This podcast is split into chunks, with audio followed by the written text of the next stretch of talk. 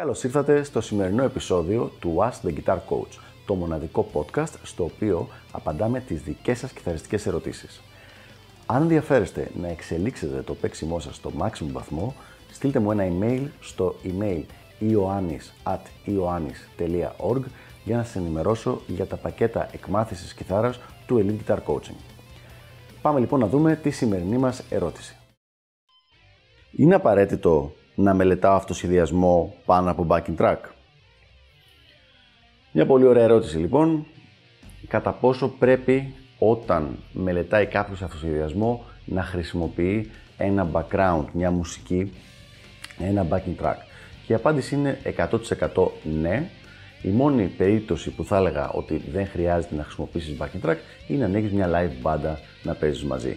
Αλλά επειδή αυτό είναι αρκετά δύσκολο να γίνεται σε μόνιμη βάση καθημερινά και έχει και ακόμα και φίλοι να είστε και να ζείτε και μαζί, πρέπει να συγχρονίσεις άλλους τέσσερις ανθρώπους, άντε άλλους τρεις, ε, να, να στήσετε όλα τα όργανα, να είναι ώρα που να μην είναι ώρα κοινή ησυχίας κτλ, κτλ.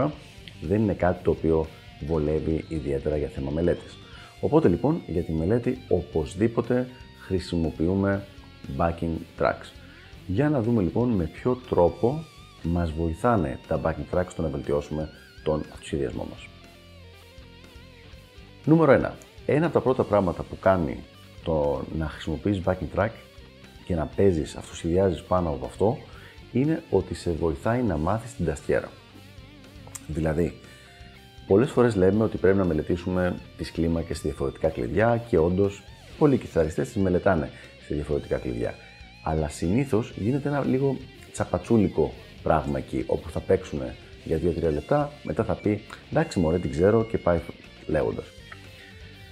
Όταν όμως πρέπει να παίξεις πάνω από ένα backing track, εκεί, εκείνη την ώρα, είσαι υποχρεωμένος να είσαι στο μυαλό σου εκεί για να μπορέσεις να μην χαθείς και να μην παίξεις φάλτσες νότες που δεν ανήκουν στην κλίμακα. Αυτό λοιπόν 100% σε βοηθάει να κάνεις focus, να συγκεντρωθείς και να απομνημονεύσεις σαφώς καλύτερα τις θέσεις της κλίμακας, της συγκεκριμένης κλίμακας στην ταστιέρα.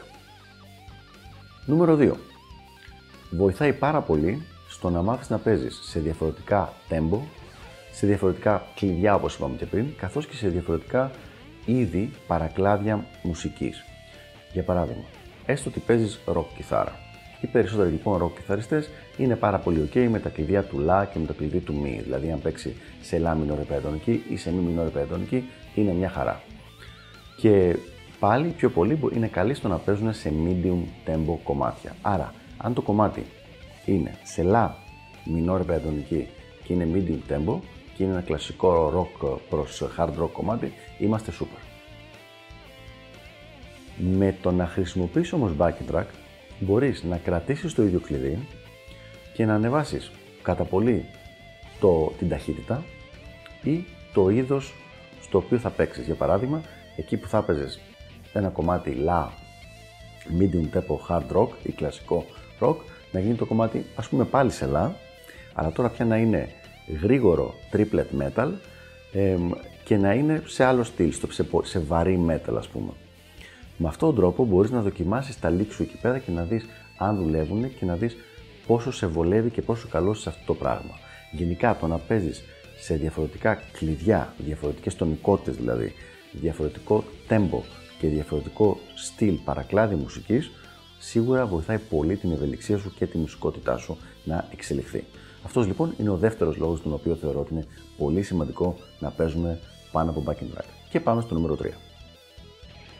Μας το να παίζεις πάνω από ένα backing track σε βοηθάει πάρα πολύ όταν θες να βάλεις κάποια συγκεκριμένα leak στο παίξιμό σου. Δηλαδή, αυτό που κάνεις είναι ότι διαλέγεις το leak το οποίο θες να βάλεις στο παίξιμό σου, βάζεις το backing track να παίζει από πίσω και προσπαθείς με κάθε ευκαιρία να βάλεις το leak και να ταιριάξει ωραία μελωδικά και μουσικά με το backing track.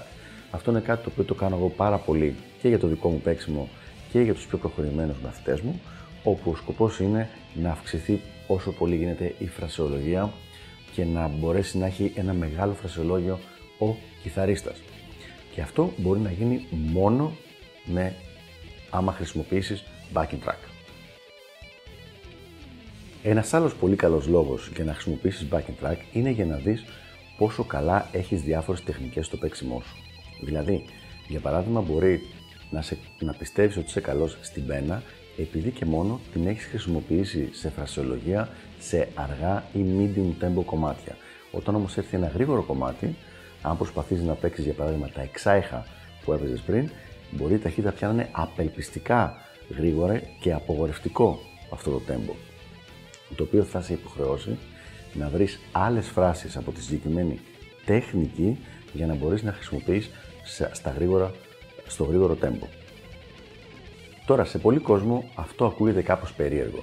Δηλαδή μου λένε, κάτσε ρε coach, χρειάζεται να έχω άλλες μουσικές φράσεις για, αργό, για αργά κομμάτια, άλλες για γρήγορα, άλλες για μεσαίο τέμπο. Η αλήθεια είναι ότι ναι. Δεν σημαίνει ότι ό,τι ξέρεις και μπορείς και παίζεις σε ένα τέμπο το πετάς μόλις ανέβουν 20 bpm παραπάνω ταχύτητα, αλλά όντως άλλη είναι η φρασιολογία που μπορείς να χρησιμοποιήσεις σε ένα κομμάτι που είναι ας πούμε, στα 180 bpm και άλλη είναι σε, μια, σε ένα κομμάτι που είναι στα 100 bpm. Υπάρχει σίγουρα μεγάλη διαφορά. Και πάμε τώρα στο πέμπτο και πιο σημαντικό λόγο για τον οποίο θεωρώ ότι είναι σημαντική και απαραίτητη η, το να χρησιμοποιείς backing track και είναι το να κάνεις practice στη μουσική γλώσσα του αυτοσχεδιασμού. Αυτός είναι ο ουσιαστικός και ο βασικός σκοπός το backing track. Δηλαδή, το να υπάρχει μία κουβέντα που γίνεται πίσω από σένα, μέσω της μουσικής που παίζει το backing track και εσύ να, να λες τη δική σου άποψη παίζοντας το όργανο, την κιθάρα σου. Αυτός είναι ο πιο σημαντικός λόγος και είναι κάτι το οποίο πριν από 40-50 χρόνια ήταν πάρα πολύ δύσκολο να γίνει για τους κιθαρίστες οι οποίοι είχαν τη δυνατότητα να αυτοσχεδιάζουν και να βελτιώνουν τον, τον αυτοσχεδιασμό τους μόνο παίζοντας με live bandas. Όπως είπαμε όμως και πριν, το να παίζεις με live banda δεν είναι κάτι το οποίο είναι πάντα εφικτό. Ναι, μπορείς να το κάνεις 2-3 φορές τη βδομάδα για λίγη ώρα, αλλά και οι υπόλοιποι της μπάντας, τα υπόλοιπα μέλη, δεν έχουν καμία όρεξη να σε βλέπουν και να σε ακούνε να πειραματίζεσαι με καινούργια πράγματα. Θέλουν να σε ακούνε να παίζεις καλά. Και σένα, άμα έπαιζε, ε, ήσουν ο κιθαρίστας μιας μπάντας και ο πιανίστας ερχόταν και πειραματιζόταν και τα μισά ήταν φάλτσα, θα του λέγες Πού πας, ρε φίλε, θέλουμε να παίξουμε μουσική. Οπότε καλύτερο είναι αυτή η εξάσκηση με κάποιο τρόπο να γίνεται σπίτι. Και τα backing track μας δίνουν αυτή τη δυνατότητα. Για όλους λοιπόν αυτούς τους λόγους θεωρώ ότι είναι υπερ απαραίτητο να χρησιμοποιούμε τα backing track. Εγώ και στο προσωπικό μου πρόγραμμα μελέτης τα έχω κάθε μέρα να αυτοσχεδιάζω πάνω από μερικά backing tracks και το ίδιο προτείνω και στους μαθητές του coaching. Αυτά λοιπόν για το συγκεκριμένο θέμα. Ελπίζω να βοήθησε αυτό το βίντεο. Μην ξεχάσετε να αφήσετε τα σχόλιά σας και οτιδήποτε, οποιαδήποτε ερώτηση μπορεί να θέλετε να απαντηθεί σε μελλοντικό επεισόδιο, γράψτε κάτω στα σχόλια και πάλι. Καλή συνέχεια.